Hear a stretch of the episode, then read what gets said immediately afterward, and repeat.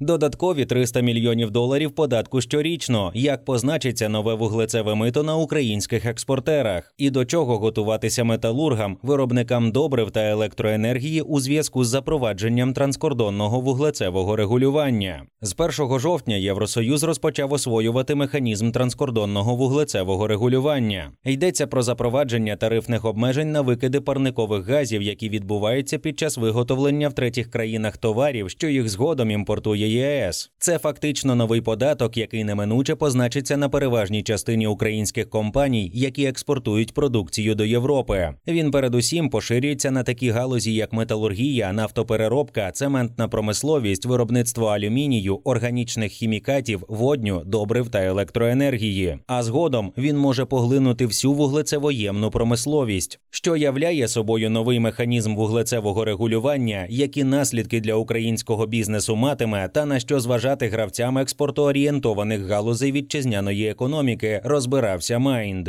Навіщо потрібен новий вуглецевий податок? Мета CBAM – зрівняти в ціні імпортовані з поза меж Євросоюзу товари з виробленими в ЄС аналогами і принести значні доходи до державних бюджетів країн спільноти. Якщо вірити початковому задуму, ці надходження потім спрямовуватимуться на розвиток зеленої економіки. Пропозиції щодо введення CBAM Єврокомісія вперше опублікувала влітку 2021 року в пакеті Fit for 55 зі скорочення викидів парникових газів у співтоваристві на 55% до 2030 року від рівня 1990 року. Основні правила функціонування CBAM були сформульовані в прийнятому 10 травня 2023 року документі Regulation EU 2023-956 of European Parliament and of the Council establishing a carbon border adjustment mechanism. Цей регламент, зокрема, створює систему обліку та верифікації викидів парникових газів, що супроводжують виробництво регульованої продукції, яка імпортується до ЄС, а також передбачає встановлення та стягнення плати за такі викиди.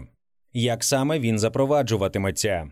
Регулювання в рамках CBAM набуватиме чинності поетапно. Так, наприклад, створення CBAM реєстру почне застосовуватися з 1 жовтня 2023 року, а регулювання, що стосується особливого порядку імпорту регульованої продукції, підготовки та перевірки CBAM декларацій, розрахунку та верифікації викидів парникових газів, обігу CBAM сертифікатів з 1 січня 2026 року. Спочатку CBAM поширюватиметься на імпорт цементу, електро електроенергії, добрив, чавуну та сталі, алюмінію та водню. Але у майбутньому CBAM може поширюватися й на інші сектори. Протягом перехідного періоду, який триватиме до 2025 року, компанії ЄС повинні будуть звітувати про викиди, пов'язані з імпортованою продукцією, проте звільняються від виплати мит за перевищення допустимих норм, які передбачає регламент CBAM. Такі заходи допоможуть промисловості підготуватися до повного введення механізму в дію, який розпочне розпочнеться 1 січня 2026 року, і доопрацювати систему тарифних обмежень за недотримання норм щодо захисту довкілля, вказує Єврокомісія. Чи на всі товари накладатиметься це мито? Деяка продукція виключається з під дії CBAM. Це, наприклад, речі в особистому багажі мандрівників з третіх країн та продукція, що транспортується або використовується у військовій діяльності. В останньому випадку йдеться не лише про озброєння, військову та спеціальну техніку, а й про весь масив різного військового майна від боєприпасів до наметів та військової форми. Хто побоюється нового мита й чому?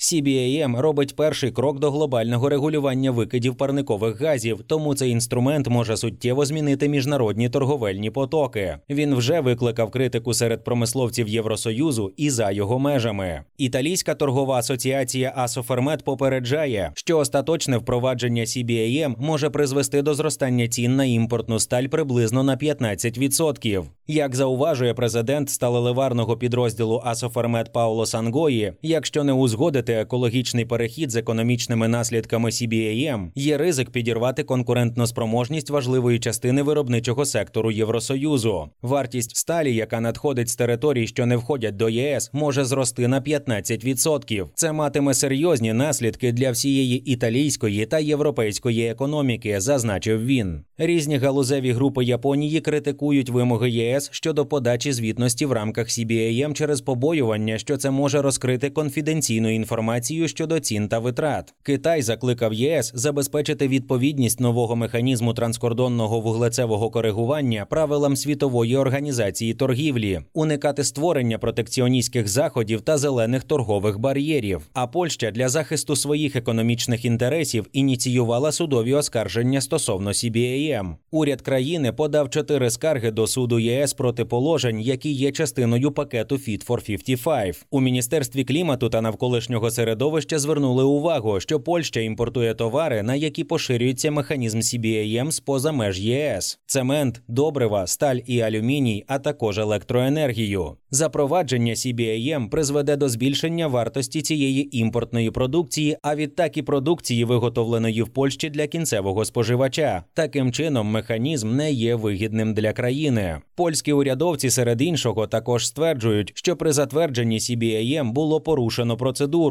Регламент мав пройти одноголосне голосування замість голосування кваліфікованою більшістю.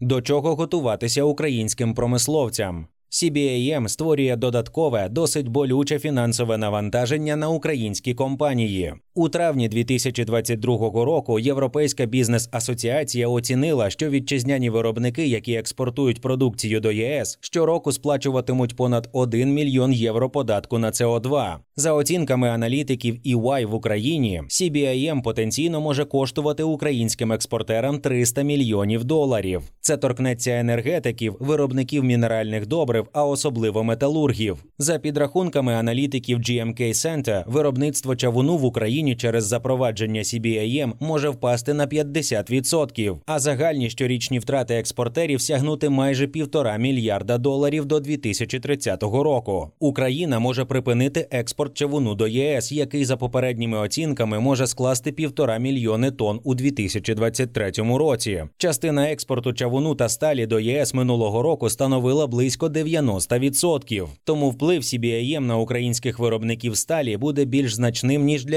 інших країн. Також українські металургійні підприємства можуть втратити до півтора мільйони тонн експорту довгого прокату та квадратної заготовки. Йдеться в дослідженні GMK Center.